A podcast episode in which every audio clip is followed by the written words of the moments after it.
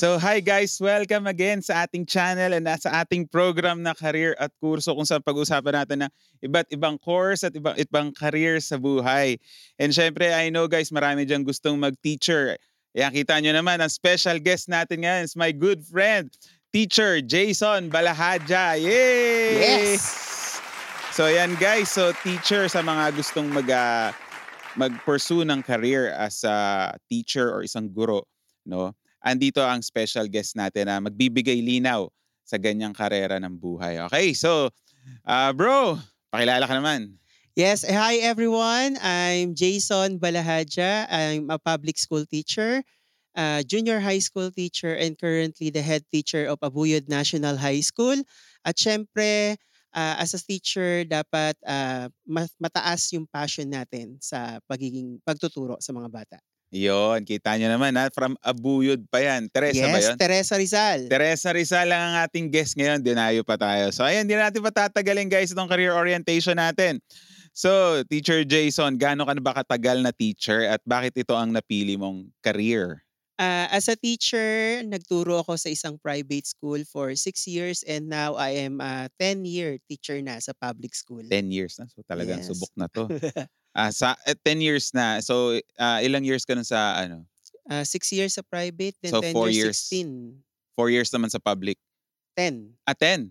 Yes. Oh, so talagang ano, malayong malayo ka na. So, um, para sa mga nanonood dyan, no, ano ba kasing primary role para sa iyo, no? Uh, being in this uh, career for 10 years na, anong primary role ng isang teacher sa ating lipunan? Siyempre ang primary role ng mga teacher is tayo ang, ah, nagtuturo sa ating mga kabataan para maging isang, ah, matapat at mga maging isang produktibo na mamamayan ng ating bayan. Yun.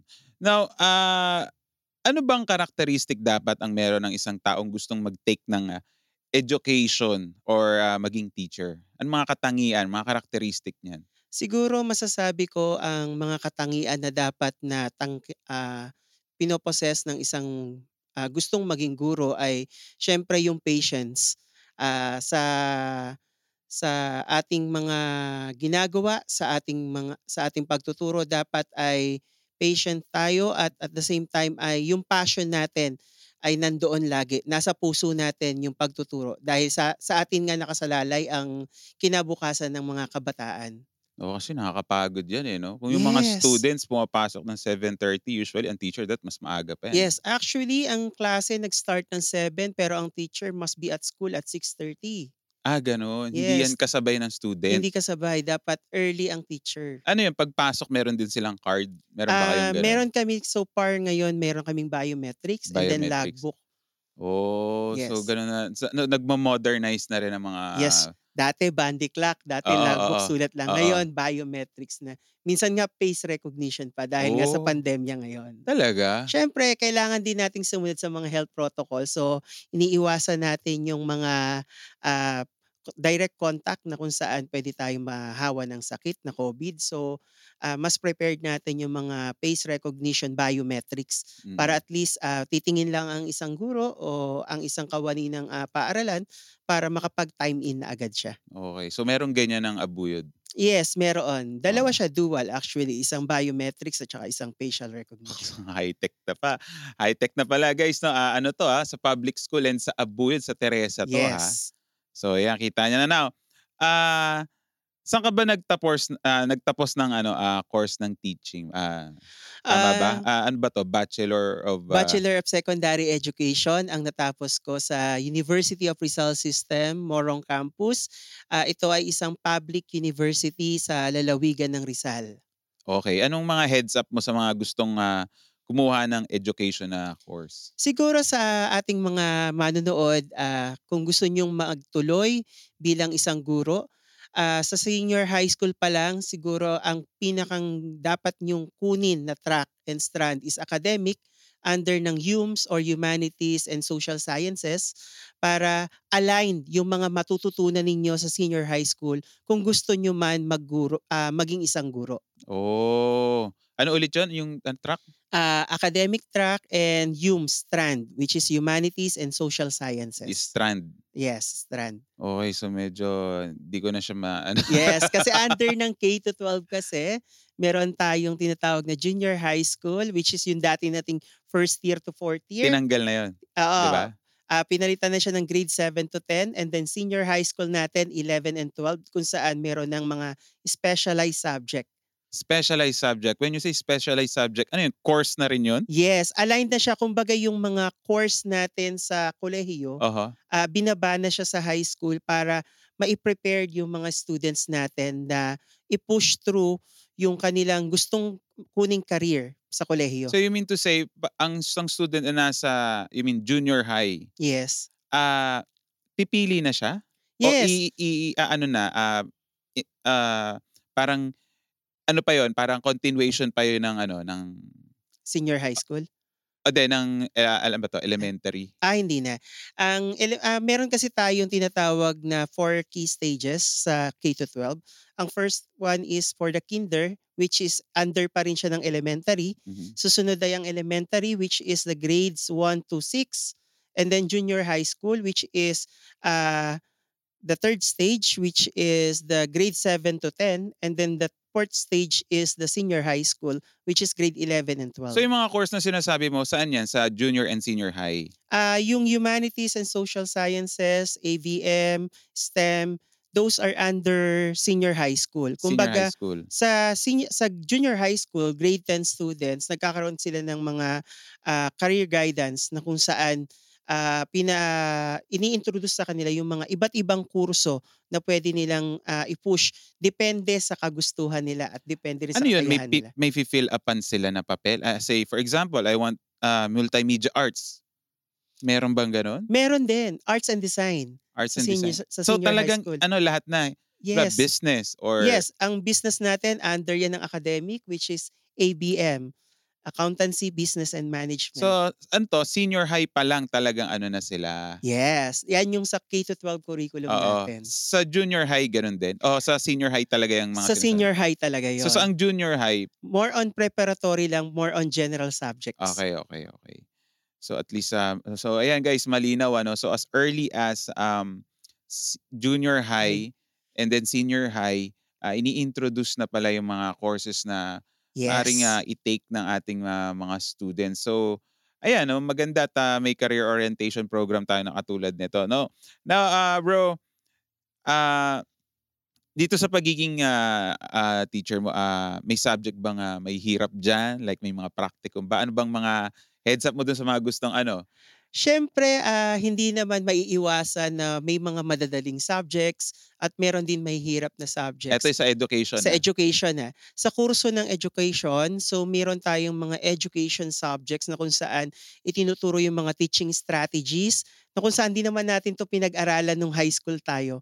So this wa, this time i-introduce sa atin paano tayo magtuturo ng maayos, paano natin maibibigay o maidi-deliver yung lesson natin ng maayos na kung saan may matututunan talaga yung mga bata. ah, may ganyang subject na. Meron talaga. Ah, And then, meron din tayong mga specialized na subject. Depende yan sa major mo.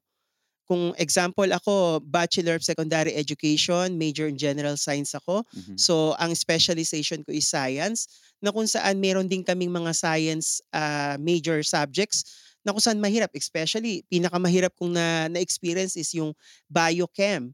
Pinagsamang Biology and Chemistry. So may ganyang subject. May ganyan subjects. Pero kung mag-aaral tayo at passion talaga natin, talagang maipapasa natin ang Oo, lahat may ng tatawid mo. subjects. Okay, so yun, biochem pala. Watch out for that subject, guys.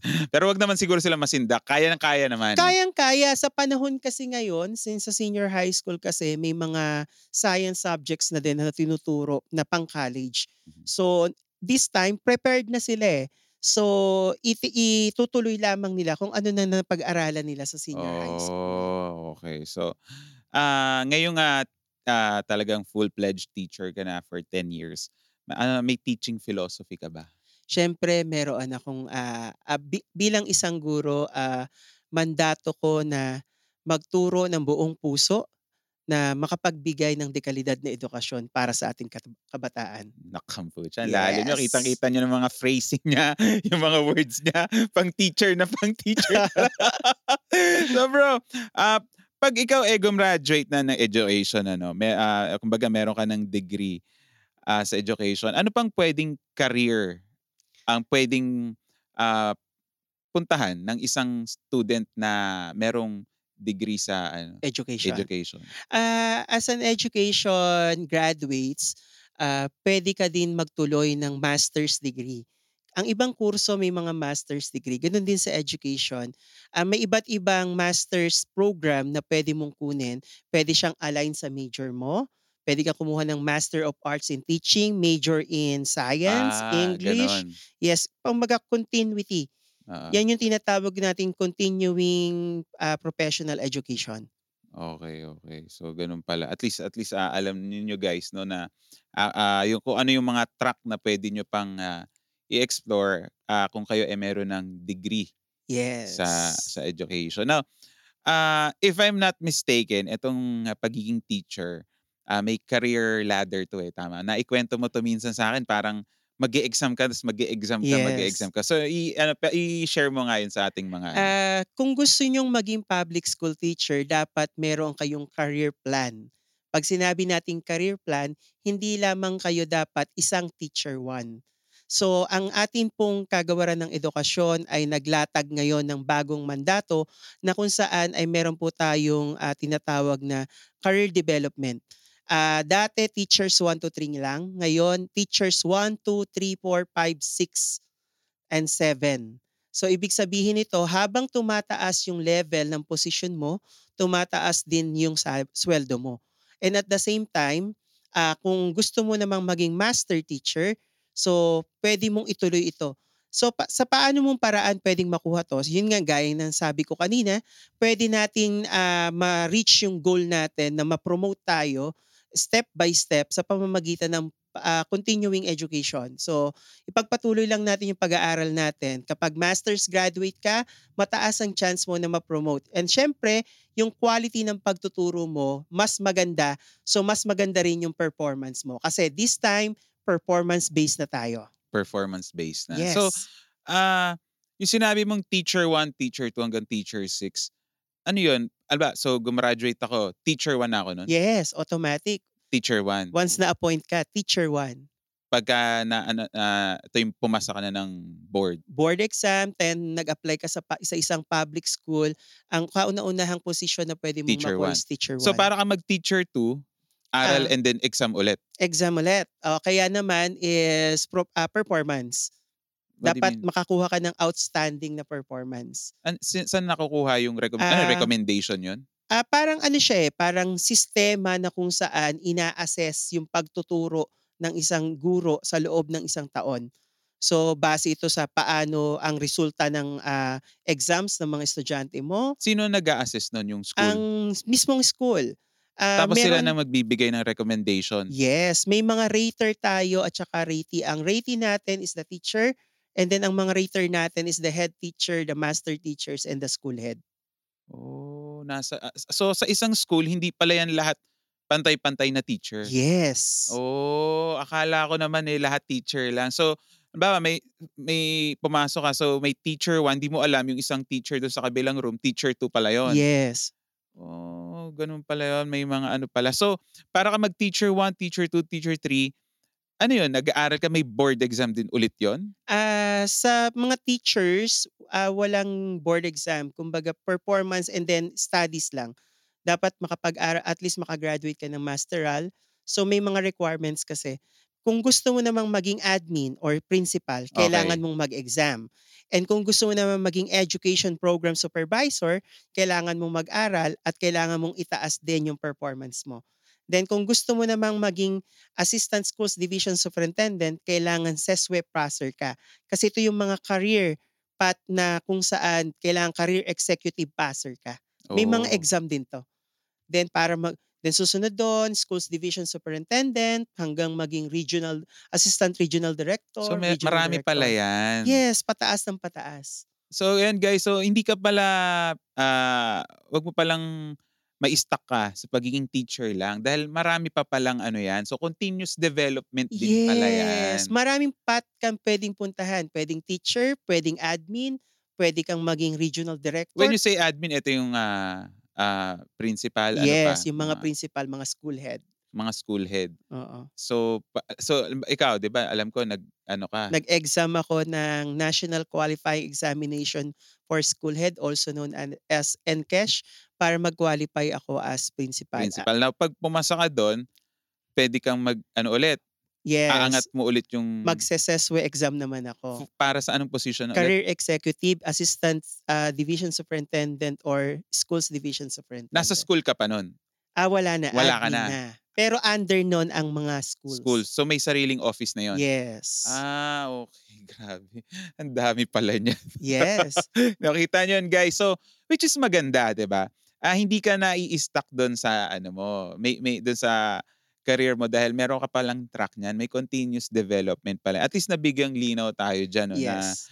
marami palang ah, hindi lang nagtatapos sa school ang ah, ang ah, career ng isang teacher dahil yun nga sabi niyo may ano superintendent pa. Yes. Oh, so pwede ka pang mag-go beyond the school. Beyond the school.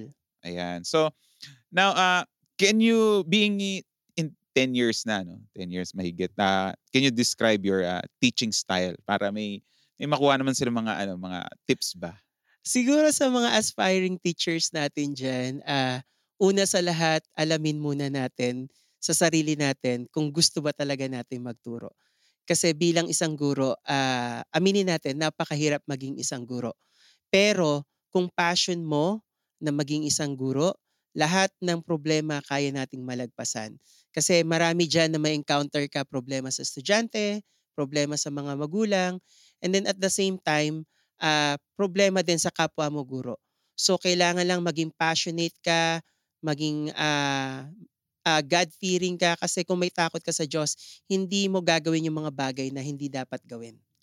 Ah, bro, ikaw ba yung ano, ah, pumipili ng subject na ituturo mo or um ano, is yung school lang mag-hand down sa'yo ng ano? Like, for example, ah, meron ka bang ah, lesson plan tapos gagawin mo yon tapos papasa mo, i-approve nila or vice versa?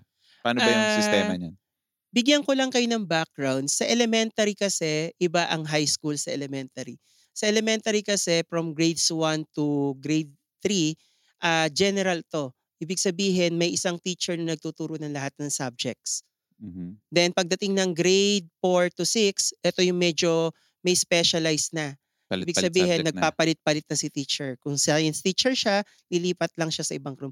Ganon din sa sa high school. Sa high school kasi, is mayroon kaming sariling specialization. Gaya ko, ah, I'm a junior high school teacher and ang specialization ko ay science. So, pagdating sa lesson planning, mandato na meron tayong lesson plan kasi sa, sa kagawaran ng edukasyon at sa pagtuturo, ang lesson plan natin, yan ang magsisilbing guide natin kung paano natin ituturo ang lesson. Kasi kung hindi natin alam kung ano yung lesson natin, matutulungan tayo ng lesson plan. Kasi ibig sabihin yan, yung step-by-step procedure kung paano natin ituturo yung lesson natin, doon natin yan makikita lahat sa lesson plan na gagawin natin. Ano to, ipapa-approve mo to? Ah, na. normally, pi- chine-check to. And then if there is need for improvement, ah kinokorek lang yon And then binibigyan ng suggestion.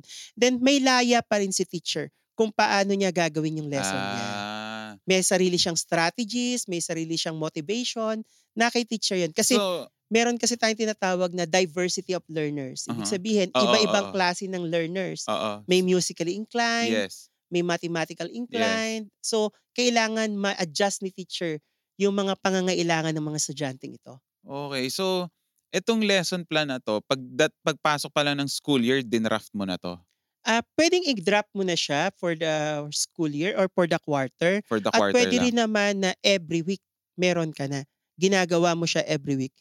Okay. Yes. So, ah pumasok ako sa isang school teacher ako, ah o ikaw science ka. Ganun ba 'yon? Ang school lang nagsasabi o ikaw ang pipili, ah ako po nag apply as science teacher, ganun ba 'yon? Yes, dip, ah, kinakategorize yan sa high school depende sa specialization. Kung science ka, science ka, English ka, English ka. Pero in reality, sa public school, may mga senaryo na hindi nangyayari yan. Example, si science teacher magtuturo siya ng values. Kung Oo. maraming teacher ang science at kakaunti ang values, there are needs for teachers to teach that subject. So, kailangan flexible si teacher. Yes.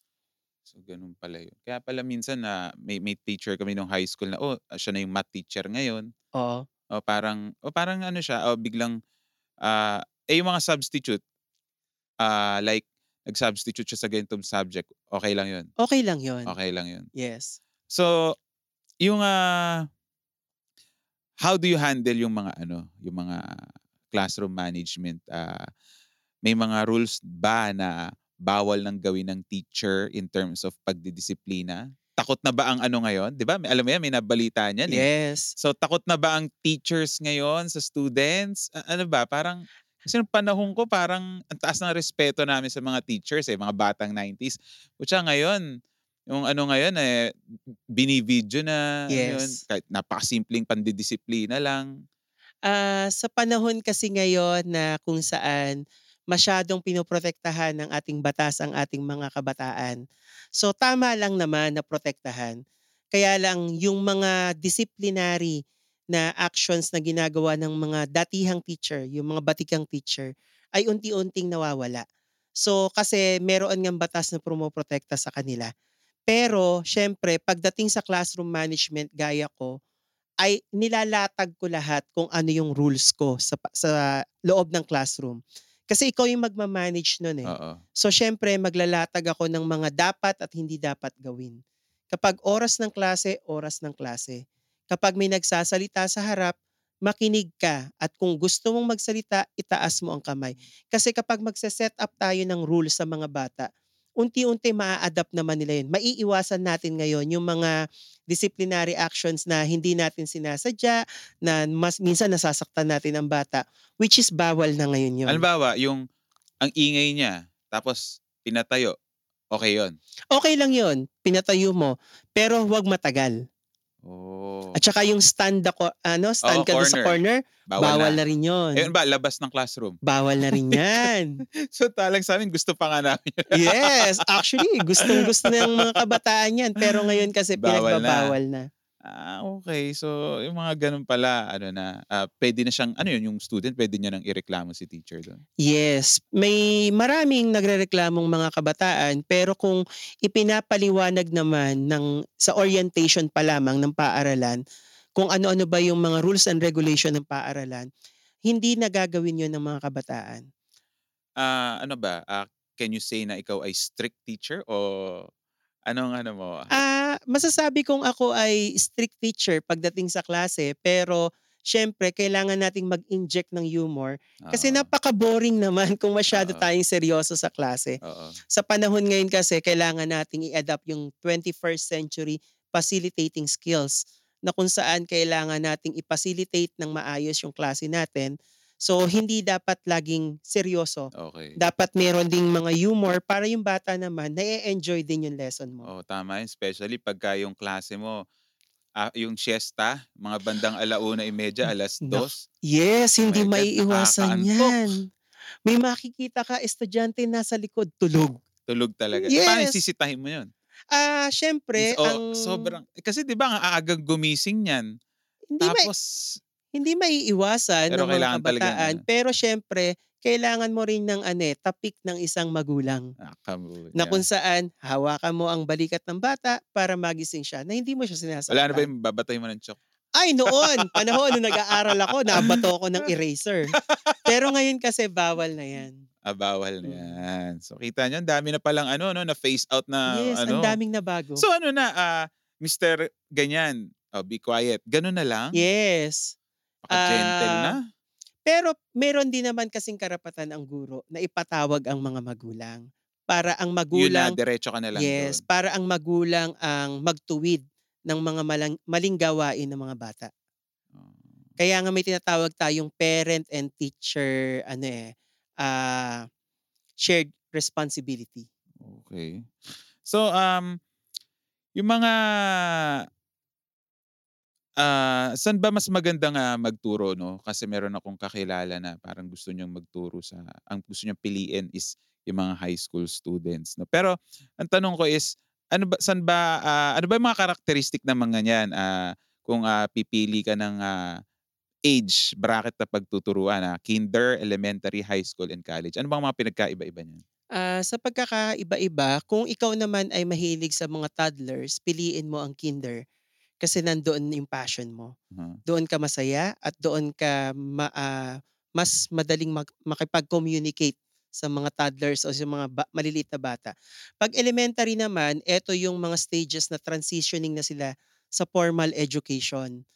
From ki grades 1 to grade 3 and then intermediate natin yung grade 4 Ano ng mga ugali 6. niyang mga yan? Ah, nandito na yung kung saan nade-develop na yung adolescent stage ng bata, na kung saan nagma-matured na sila unti-unti, tumitigas na yung ulo, Ito yung sa elementary? elementary. Uh-huh. Then pagdating ng high school, eto naman yung talagang ano na sila, ah, teenager na. Na Mhm. kung saan, ah, may na nauuso na yung mga ligawan, na Oo. kailangan, ah, kino-correct mo din yon. Kasi siyempre diyan sa mga Early ganyang pregnancy 'no? pagkakataon, yung early pregnancy, yan yung iniiwasan natin. So, dito yung mga gusto mong i-inspire? Yes, dapat ma-inspired natin sila kasi sila na yung susunod sa sa atin, eh, bila sa mga Oo. susunod na henerasyon. Then sa college College. naman, eto na yung mga talagang career, career goal na. Ibig sabihin yung kinuha mong kurso, eto na yung gusto mong maging career sa hinaharap. Okey, okey. So, eto yung mga ano 'no, characteristic na Ng ano, mga ng mga ba estudyante. ba so, kung meron sa inyo nanonood gustong mamili 'no, gaya ng, ah, sabi nga ni Teacher Jason dito, ah, kung, ah, mahilig ka sa bata nga naman, ah, dun ka sa, ah, ki toddler Kinder. kinder kinder. Now, um, kung gusto mo yung mga ituwid yung mga ano nila, ah, tawag dito, mga disiplina nila ba, nasa Yes. elementary ba? Yes, elementary. now, ah, moral guidance naman in terms of high school, kung gusto Yes. mong ano, and then kung career guidance naman, college na. College na. So, ayun. So, ah, ano bang, ah, kadalasang problem ang na-encounter mo sa isang student?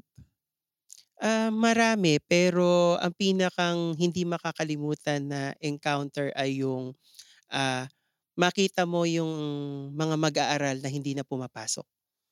Kumbaga ay may time na tumitigil at may time din naman na, ah, hindi nakakapag hindi nakakagawa ng mga gawain sa paaralan. Mhm. Pero kung titingnan natin sa malalim, meron din naman kasing dahilan bakit nangyayari yon. Bilang isang guro, hindi lang tayo nagtuturo. Kumbaga inaalam din natin, ah, kung ano yung nasa likod ng problema ng mga mag-aaral. Kasi kung hindi natin aalamin yon, hindi din natin sila matutulungan para matapos ang kanilang pag-aaral. May mga bata kasi diyan na especially sa high school na at the young age nagtatrabaho. Nagtatrabaho sa gabi, pumapasok sa umaga. So makikita mo tulog. So, ah, imbis na magalit tayo, alamin natin ano yung dahilan bakit sila Hmm, tulog. hmm. And then meron din naman diyan broken family Mhm. na kaya pala hindi nakakapasok dahil walang magulang na nag-aalaga sa kanila. So Hmm. kailangan alamin din natin para ano man yung puwede nating mabigay na tulong sa kanila ay maibigay Ano 'to, natin. kinakausap mo? Yes. Or ano yun, send sa guidance? Ah, tayo bilang isang guro, bilang pangalawang magulang ng mga bata, so meron din tayong kapangyarihan o awtoridad na, ah, alamin o itama yung anuman yung mga nagagawang mali nila. At the same time, yung tawag natin dito ay, ah, life coach. Oo, We can serve as life coach, pero hindi tayo certified life coach kasi alam ko Ah, mga life coach ay may eh. lisensya Oo. yan. Pero tayo bilang ano, hanggang payo lang tayo, hanggang inspiration lang tayo. We inspire them na makatapos through our own story. Hmm. Kasi sa lahat ng success natin may mga story tayo na puwedeng kapulutan ng aral ang mga bata. So, okey lang yung mga ano, yung mga, ah, noisy-noisy, suntukan, ganyan, meron yan? Normal naman yan. Normal, pero ang talagang kinalulungkot mo yung 'pag hindi na nakakapasok. Yes, Ah, kasi talagang kapag hindi mas nakakapasok, akala ng mga guro karamihan sa mga guro ngayon ay nagagalit agad. Akala pinahihirapan sila. Pero kung aalamin natin yung problema sa likod nito, maiintindihan So ng so guro. paanong ginagawa mo dun? So, na-encounter mo si Juan, ah, hindi siya nagpapapasok, ah, kinausap mo, ah, ah, lagging na siya sa mga subjects niya. Paanong, ah, may may compromise ba? Paanong May programa naman ang Department of Education, yung tinatawag naming Revitalize Home Visitation, na kung saan after ng 6 na oras na pagtuturo ng mga guro, ay puwede nilang puntahan yung mga learners lagging behind o ito yung mga estudyante na kung saan hindi nakakapasok, hindi nakakagawa ng mga gawain, para kumustahin, para alamin Ano 'to, ano yung puwede silang sitwasyon nila. mabigyan ng mga like special projects, gano'n? Ah, hindi lang, eh, hindi lang special projects tayo. Gusto natin kasi talaga matuto ang bata. So, ang ginagawa natin nagkakaroon tayo ng mga enrichment program. Enrichment Oo, na kung saan yung mga unmastered competencies o yung mga dapat matutunan ng bata ay itinuturo natin sa pamamagitan ng mga tutorial services, peer tutoring o yung kaklase pinakamalapit na kaklase, pupuntahan niya yung kaklase niyang mahina para tulungan at, ah, turuan. Ini-encourage yun? Ini-encourage namin yun kasi yung peer tutoring at saka yung enrichment program and tutorial services, napakalaking bagay para sa kanila. Talagang malaking effect nun? Yes, kasi, ah, we experience sa sa school namin, ah, meron kaming 64 learners lagging behind. Mhm. And we are very lucky to say na at the end of the school year, lahat ng estudyanteng ito ay nakapasa. Hmm. And then at the same time, hindi lang hindi na kami hindi lang kami tumigil dun na makapasa sila. So, siyempre may mga bata na hindi naiintindihan yung ibang lesson, so binabalikan namin sila sa summer. And then Ah, summer ito yung tinutulungan summer nila. class? Yes. Oh, so okey naman pala yun 'pag nag-summer? Yes, okey lang pero siyempre prerogative pa rin 'to ng mga magulang kung Kung papayagan nila o oo, hindi. oo. So, ganun. Bakit, ah, bumababa ba ang ano, mataas ba ang yung anong tawag dun, yung compre ah, under comprehension ba tawag dun? Yung hindi Ah. masyadong makaintindi ng mga binabasa? Sa panahon ngayon na kung saan, ah, na sumailalim tayo sa panahon ng pandemya, na kung saan nga ay nabago yung sistema ng pagtuturo na kung saan nagkaroon tayo ng distance learning, ah, hindi nagkakaroon ng chance na magkita ang guro at ang Mhm. mag-aaral. Napakalaking epekto nito. Mhm. Ngayon kasi nag ah, na nagka nagta-transitioning tayo sa full, ah, in-person classes na kung saan, ah, ang Division of Rizal ay gumagamit ng 3-2 scheme. Ibig sabihin 'to, tatlong araw na face-to-face ang lahat ng bata, Mhm. dalawang araw na modular. And then susunod dito sa October, 4-1 scheme, apat na beses ang araw na modular. And then pagdating ng November, full in-person na. So, nakita natin dito sa transitioning pa lang na mababa ang comprehension ng bata base sa diagnostic test na ginagawa natin. Talaga, mababa ang Mababa comprehension. talaga. Kaya yun yung tutugunan ng paaralan ngayong panahon na ito. Um, speaking of, ah, kanina nabanggit mo yung mga module, talagang marami yan. Marami talaga. Marami Ah, talaga. siguro naman na na-experience 'yan ng mga viewers natin. Siyempre yang self-learning module na 'yan, ah, kada quarter iba-iba at saka sa 8 subjects sa loob ng isang school year. So isang araw, 8 subjects ang pinag-aaralan Ang mo. module na yan galing sa school o sa DepEd mismo? Galing siya sa DepEd, ah, kinonceptualize din siya ng mga master teachers at mga guro na bihasa sa pagsulat ng mga ganitong klaseng module. Ta's ibababa yan sa Yes, mga schools, sa lahat na. schools. So parehas ang modules na ano, ng sa public and private? Ah, Diyan ang magkaiba. nagkaiba? Yes, depende kasi yan sa approach ng private school. Sa private sila na gumagawa nun? Sa private may kinukuha silang, ah, mga publications na kung saan ready-made na and aligned din sa DepEd ang kanilang, ah, mga libro o yung mga modules nila. Oh, so ganun pala. Now, ah ano ba yung ano, um ano ba yung, ah, greatest challenge mo na as a teacher? Ang pinakang Hmm, talagang greatest na-challenge ka? ang pinakang greatest challenge ko is ano, yung mga magulang. Magulang? Yes. Oh, sige. Ah, From the bakit? word Bakit? itself, magulang. 'Di ba? So, 'tong mga parents natin, hindi naman lahat, Mhm. pero sa parents kasi natin meron tayong mga tinatawag na close-minded. Close-minded? oo, kung Aha. ano lang yung nakita nila, yun lang ang nauunawaan nila. Talaga? Pero yung mga sitwasyon na kung saan, halimbawa naka kino-correct lang ng teacher yung, ah, pag-uugali ng isang bata, nagagalit agad ang magulang. Hindi nila alam kung ano yung dahilan, bakit kino-correct or bakit pinagsasabihan ng teacher. May may ganyang experience May ka na ba? may ganyan akong experience Ano nangyari? especially Maaari puwede mo ikwento 'yan? Ah, isang sitwasyon na kung saan nagtuturo ako, Mhm. then may isang estudyante na, ah binubully yung kaklase. Mhm. So, agad na kinol ko yung attention ng Mm. bata and then, ah, kinausap ko siya sa labas ng pa ng classroom para Mhm. siyempre ma-separate siya at saka Hindi siya mapahiya hindi 'no? siya mapahiya.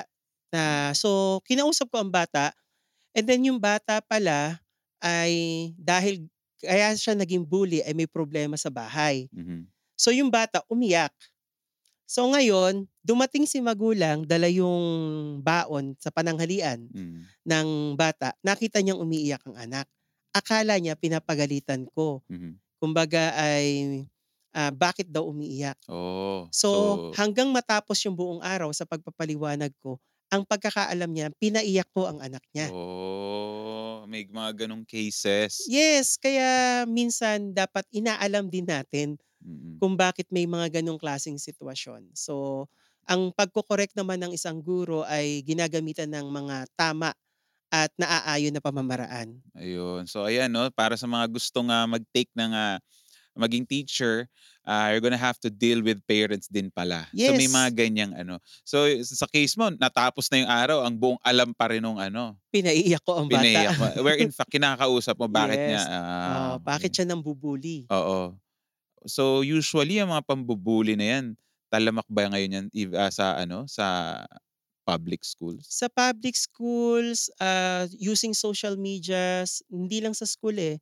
Talamak na rin 'yan kahit sa social Anong medias. ano 'yan, because, ah, primary cause ng bullying ng isang bata dahil sa may may usually problem sa family? Pra ah, hindi lang problem isang isang factor yung problem sa family Uh-huh.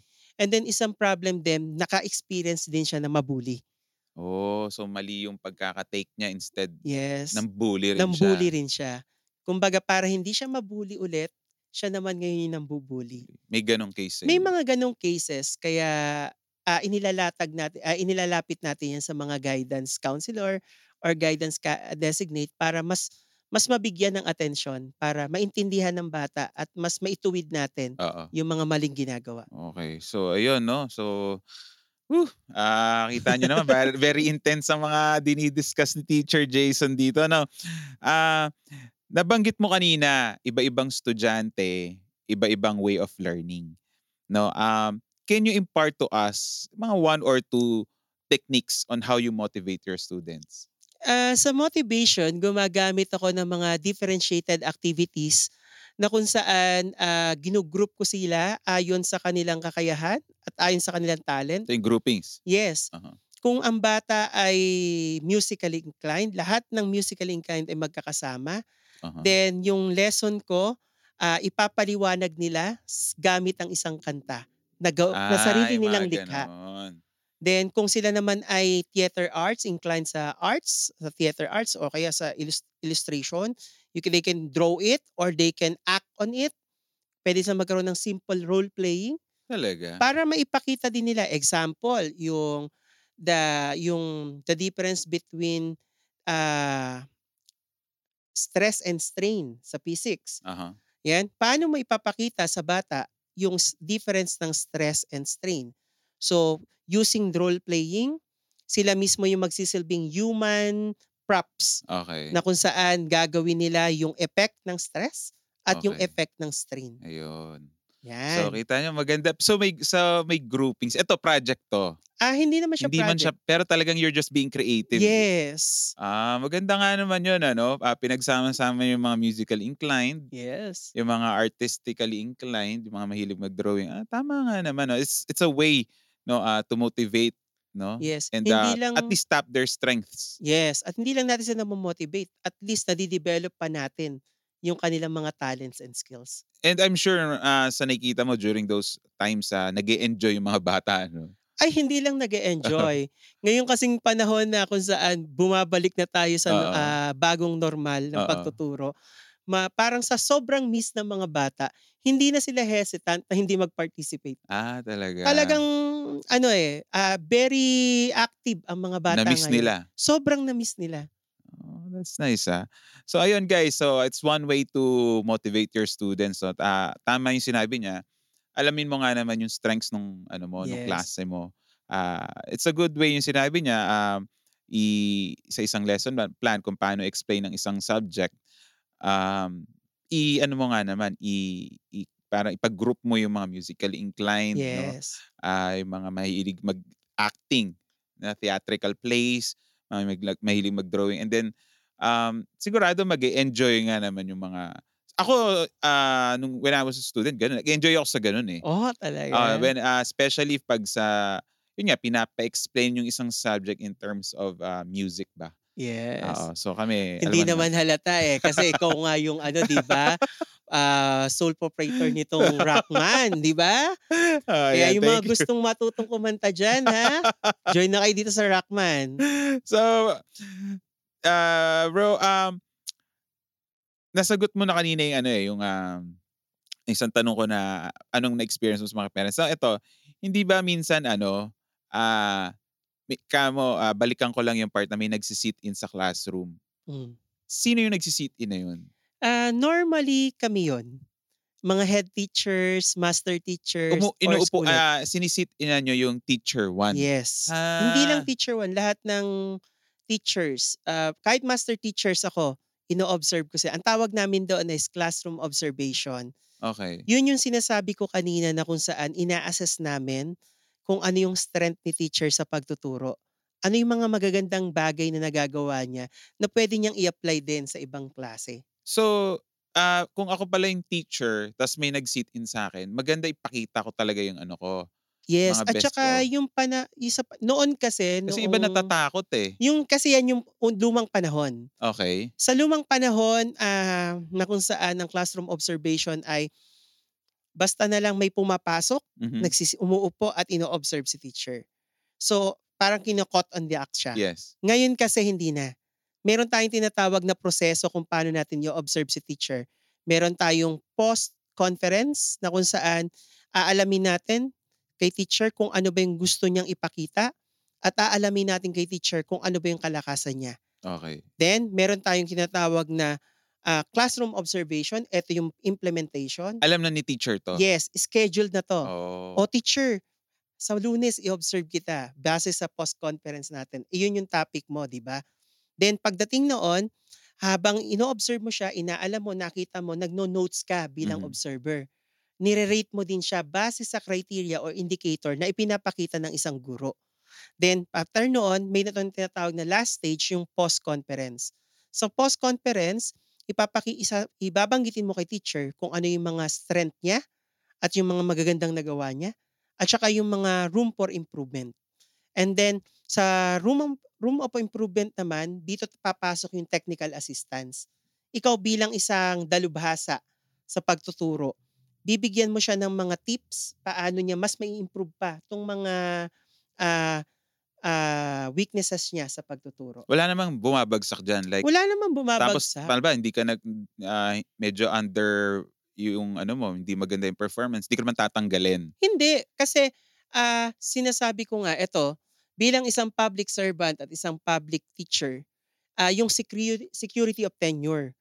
Ibig sabihin nito, ah, ano man yung mangyari, ano man yung maging performance mo, teacher ka pa rin at the end of the day. Ah. So ibig sabihin 'to, kailangan lang natin mag-improve para Oo. sa mga clientele natin which is yung bata.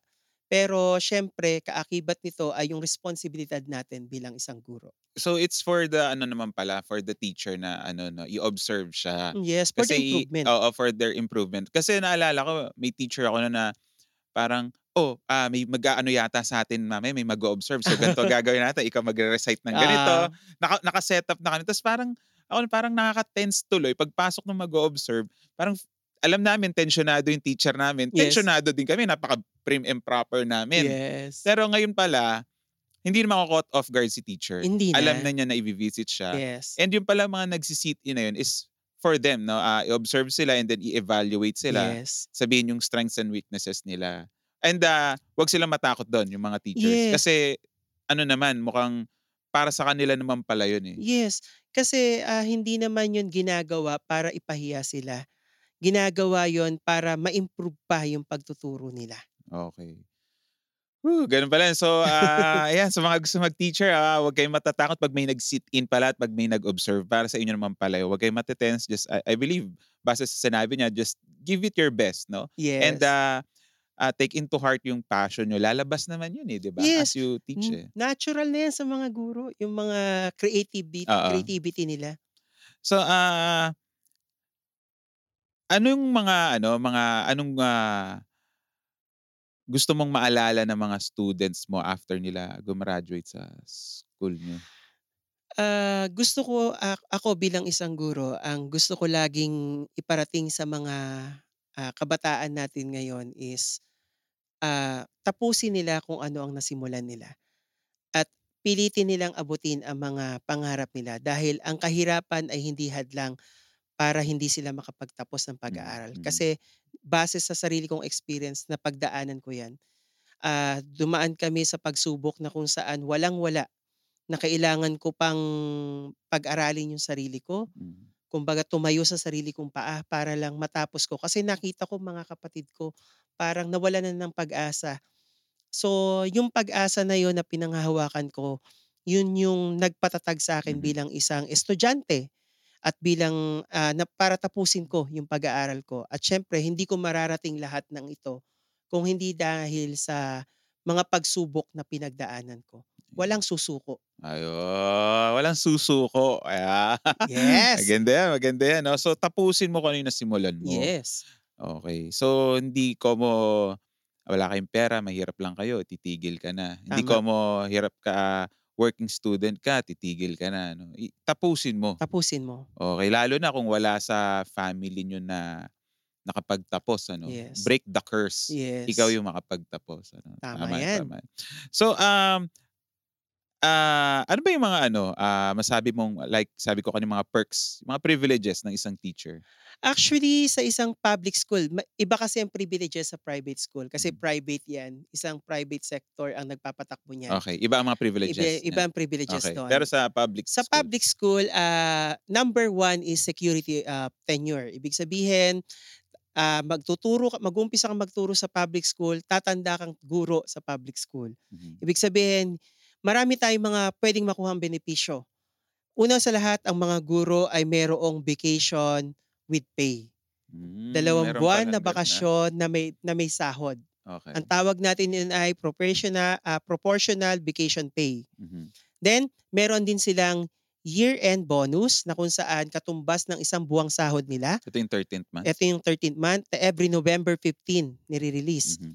Then meron din tayong mid-year bonus, kalagitnaan ng taon, every May, inire-release. Ito din ay katumbas ng isang buwang sahod nila. And then meron din tayong tinatawag na performance-based bonus na kung saan base sa kabuuang performance ng paaralan. Dito makukuha yung percentage kung il- gaano kalaki yung pwede lang makuhang bonus. And then syempre, meron din naman tayong mga instructional support kaya ng clothing allowance para sa uniform every year na pinamimigay. Sagot ng ano yun? Sagot school? ng ano yan, ng mga public School. ng, sa paaralan. Okay. Okay, from the national government. Okay. Then meron din tayong tinatawag na cash allowance for our instru- instructional materials na pwede natin bilhin. And then at the same time, ah supported din tayo ng MOOE ng paaralan. Siyempre, sa dami ng estudyante, sa dami ng pangangailangan, hindi sumasapat. Pero nasa guru pa din yan kung paano niya i-manage yung kanyang finances. Kaya nga may tinatawag tayong financial management education Ah, we need also to educate our teachers how to manage your finances. Kasi hindi lahat ng gusto natin ay kailangan natin bilhin. Dapat we, ah, we know how to prioritize things. And syempre, focus ka din sa pagtuturo mo. mm. Ano ba yung magandang bagay na pwede mong bilhin or gawain na makakatulong sa pagtuturo mo gamit yung mga benepisyong nakukuha mo. Oh, ganun pala yun. Ang dami naman pala. Parang, nung sinabi mo yung mga perks na, parang metman, naririnig ko, bonus. May bonus. Yes. may bonus. May bonus. So, parang puro bonus pala At teacher saka ah. ano, insured ka kasi as a Talaga? government employee, ah, meron tayong tinatawag na GSIS na Oo. kung saan ah, depende to sa salary grade mo, yung makukuha mong ah, kumbaga natin retirement pay. Oh, so ang dami-dami pala. Yes, secure na secure ka talaga. Oo, ang dami palang benepisyo. So, pag nag-perform ng maganda yung school, may bonus May din kayo. bonus, mataas ang bonus. Oh, so tulong-tulong din pala yung teacher para ah, mag-ano para Yes. palakasin yung school. Correct. Gano'n pala 'yun ano. So na eh, talaga palang ano, ah, it's a very noble profession pala Yes, and sobra. it's worth it na pasukin niyo. Para sa mga gustong mag-ano diyan, ah, mag-take up ng ah, career as a teacher, kita niyo naman marami palang benefits na marami pa maya't maya lang bonus ng bonus yung sinasabi niya. Okey. Tapos, um, nowadays ba ano, ah, are teachers encouraged to use social medias? Anong masabi mo diyan? Ngayon, lalo na ngayon na panahon ng pandemya, napaka-vibrant na gamitin ng mga teachers ang social media as communication tool, Mhm. as classroom tool. Mhm. Sa paanong paraan? Communication tool, dito nakakagawa sila ng mga private messages na kung saan mga group chat na kung saan pwede nilang ma-communicate directly ang parent at saka ang mga bata na hindi na nila kailangan puntahan pa sa bahay. Then yung yung yung cascading ng communications mabilis.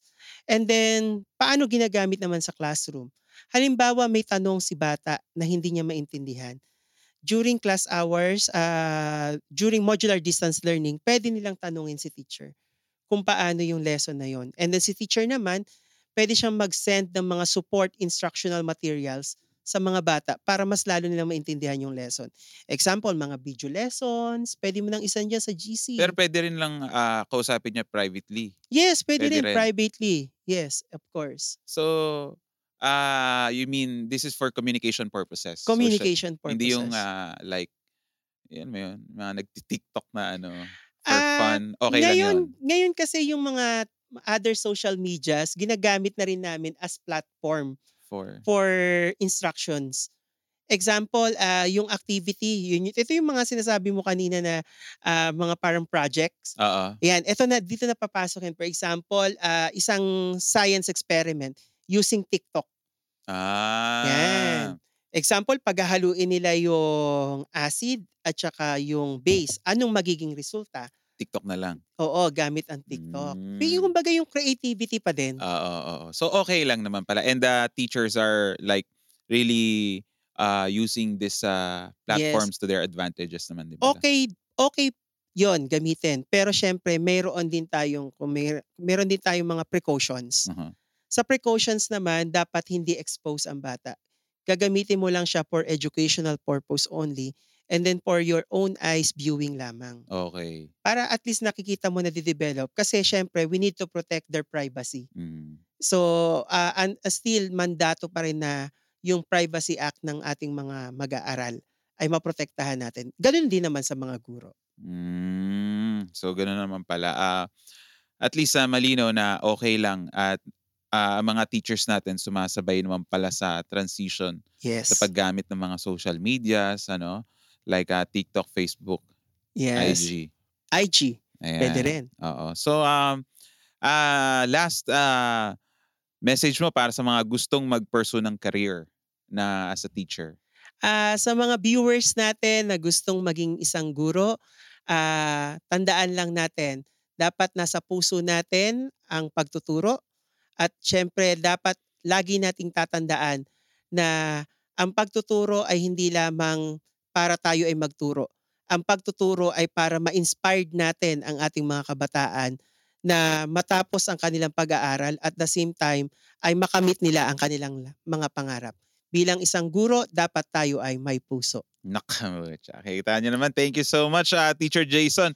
Ah, Teacher Jason, meron ka bang mga ah, social media pages o kung gusto nilang kontakin? Kung gusto niyo po akong kontakin, I-add. meron po akong ano ah, meron akong Facebook, ah, Jason Balahadja po. So, and then meron din po akong TikTok account, Strong J po. And then follow me po. Likes niyo na rin po yung mga videos ko. Yun po. Kung saan makikita niyo yung Paro-Paro G.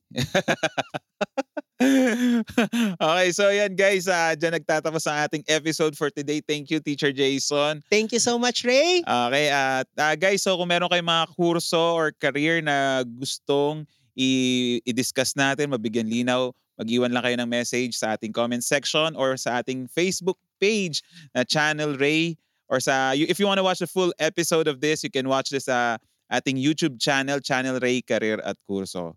And once again, thank you so much, brother. Thank, Thank you, you, thank, you. you. Ah, maraming salamat sa inyong time, sa inyong panonood. Ah, I'll see you again sa ating next episode. Coach Ray here, out.